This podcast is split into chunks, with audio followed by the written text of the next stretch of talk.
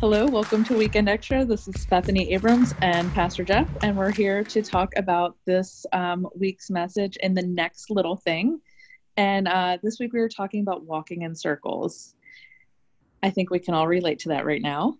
We all kind of feel like we've been um, doing the same thing over and over. I know some days I feel like it's Groundhog's Day mm. again. And uh, so I was so interested this week. Um, you were talking about um, the fruits of the spirit that we're supposed to be living out, and you chose long suffering, um, yeah. kind of to address where we're at, and that that is a fruit of the spirit. Now, I personally had never really thought about that um, fruit of the spirit so much, um, probably because I don't like anything with the word suffering in it.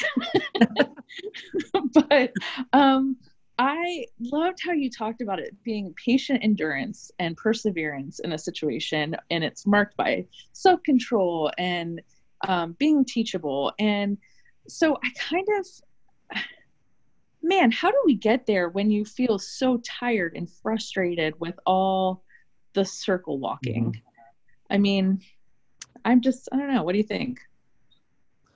Well, I um, that's a great question because uh, I think back to the very first week of this pandemic when um, uh, when we had to uh, close down our um, in-person meetings at the church, and I talked about uh, James chapter one that week that um, we need to count trials as joy because mm-hmm. the testing of our faith develops perseverance, and perseverance has to finish its work. Yeah. So long suffering is is like tied to perseverance, right? It's it's mm-hmm. all in mm-hmm. the same kind of camp. And what's fascinating is that perseverance is something that you pick up over time. Right. So you don't run a marathon the first time you go out jogging.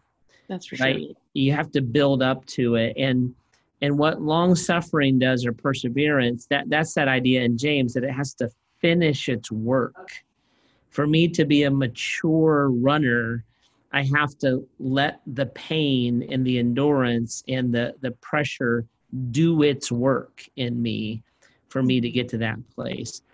So, long suffering, the, the reason I chose that is this series we're in called The Next Little Thing.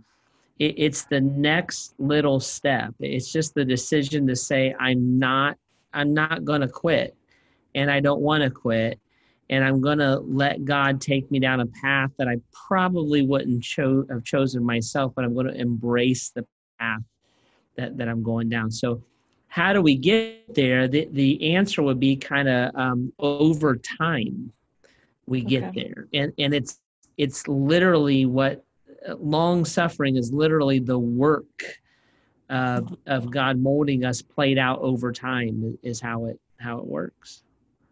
Yeah. I I think that I've prayed a lot about, you know, like show me something in this so it's not just all in vain, you know, and show me, you know, grow me, show me, you know, what I need to be doing and um and there were some times during the sermon that you were saying like we just don't know. We just don't always have all the answers. We're not sure why Joshua was, was told to go around the um, walls of Jericho all those times. Like we don't have a definitive answer but it's what God is doing that we have to trust him in the process. And um yeah. And then um as you were talking about that, um I loved how you pointed out that when it comes down to it, the the big thing was really the little thing and the little thing which was at the end where he was like go in and take rahab and her family out uh, that was actually the big thing because that ended up being um, she ended up being in the genealogy of Jesus, and but Joshua didn't know that. Mm-hmm. And uh, I just was fascinated by that because I think about all the um, little things that we do around here with homeschooling and today's our last day of school thank goodness but um congratulations you have long suffered we have um but just like thinking about these times with the kids um, even during this time where we've had to make sacrifices and do things that felt small and large all at the same time but um, they've really made yeah. a huge impact. Um, and I think that they will make a huge impact on their lives coming up in the way that they spend with their children and um, and so on. But um, I wanted to ask you too. Uh, you gave us three things that we should uh, be doing while we're walking in circles. Did you want to cover that again? Sure. Um, yeah, go ahead. List them off for me so I remember what I said. It's okay. Yeah, you said that we were gonna, we needed to worship, we needed to follow, and we need to be prepared. Um, yeah, yeah, and you know that's that. Those three things come right out of what God said to Joshua before He sent him down to the to walk around the walls. So like he sent the band, right? So that that mm-hmm. was the priest with the instruments. So they were worshiping God. Uh, the priest led the way, and so the presence of God led the way. And then they were to. He said the army, and he said as soon as the walls fall down, you rush in, and and you conquer. So they were prepared to do that. And I think when we're when we're when we feel like we're walking in circles, we're not Mm-hmm. That that's our perception. That's not necessarily God's perception, right? And yeah. so the the question often becomes how do you redeem that time?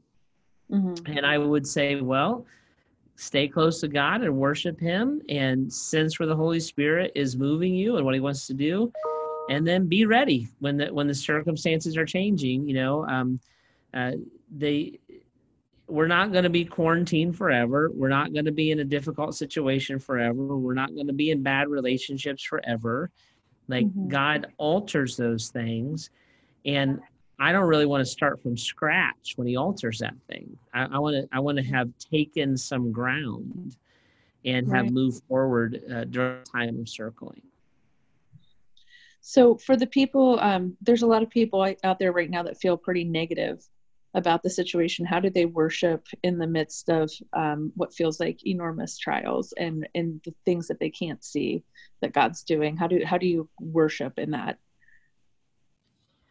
You have to and it's not easy. So what i'm going to say is you know that but you have to trust and have faith right? So faith is believing in what i cannot and will never fully understand. It's believing in what i don't see Mm-hmm. And when I don't see an outcome or even like the logic of the plan, I have to trust the heart of God that there still is an outcome and there is still logic to that plan. Right. And I and I'm allow I'm I'm allowing God to do that and and accomplish that in me. And so that's what worship does.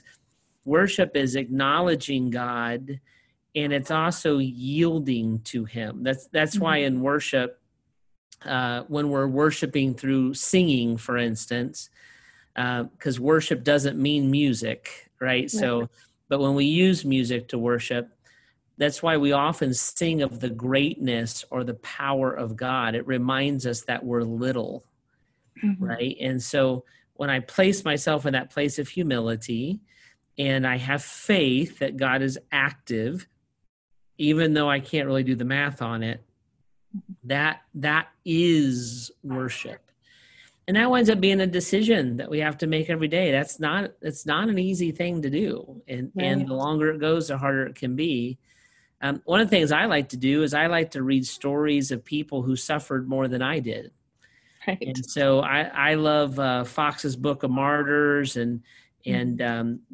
years ago dc talk put out a book called jesus freaks yeah and there's lots of things like that where where you will see people worshiping and praising and having faith in God while they're going through horrific circumstances. Right. Stuff like that, their long suffering challenges me. Right. See, and it inspires me to to do it more. Yeah. Well, uh, I want to thank you for this time and thank you for these series. Um, like I said before, um, few weeks ago. I love these Old Testament teachings. I haven't heard any in a while, and I they've been so cool um, and such a new perspective on some of the stories. And um, I'm learning a lot, and I hope everyone else is too. But I just wanted to say thanks for that, and I cannot wait till uh, we get back together. What do you have for us this weekend? I can't wait. I'm looking forward to this weekend. So this weekend, uh, we're leaving the Old Testament for a week, oh, and okay. uh, we're going we're going to John 15, and we're talking about. Uh, I think we're in the phase of this pandemic where where the mindset is open up. You know, we're starting to open things up. Mm-hmm. And so the question is, God took a bunch of stuff out of our life. What are we going to choose to put back into our life? Right. And uh, I, I'll say this weekend, like we are at this once in a lifetime position that we can actually reboot. That doesn't happen a lot. Right. But we're able to do that and, and making those choices um, mm-hmm. that allow us to be even more effective for the Lord. So that's what we're that's what we're going to look at this weekend. It should be good. And then it's uh, June 13th, 14th, the weekend of June 13th, 14th. We're going to have in-person services again. We'll we'll stay online fully too for folks who aren't ready to do that. But for okay. people like you who cheer out loud, uh, that that's the weekend we're going to start doing that again. I will be there with bells on, probably at every service. oh, there you go. well, thank you so much. I'm Bethany Abrams. This is Pastor Jeff with the Weekend Extra.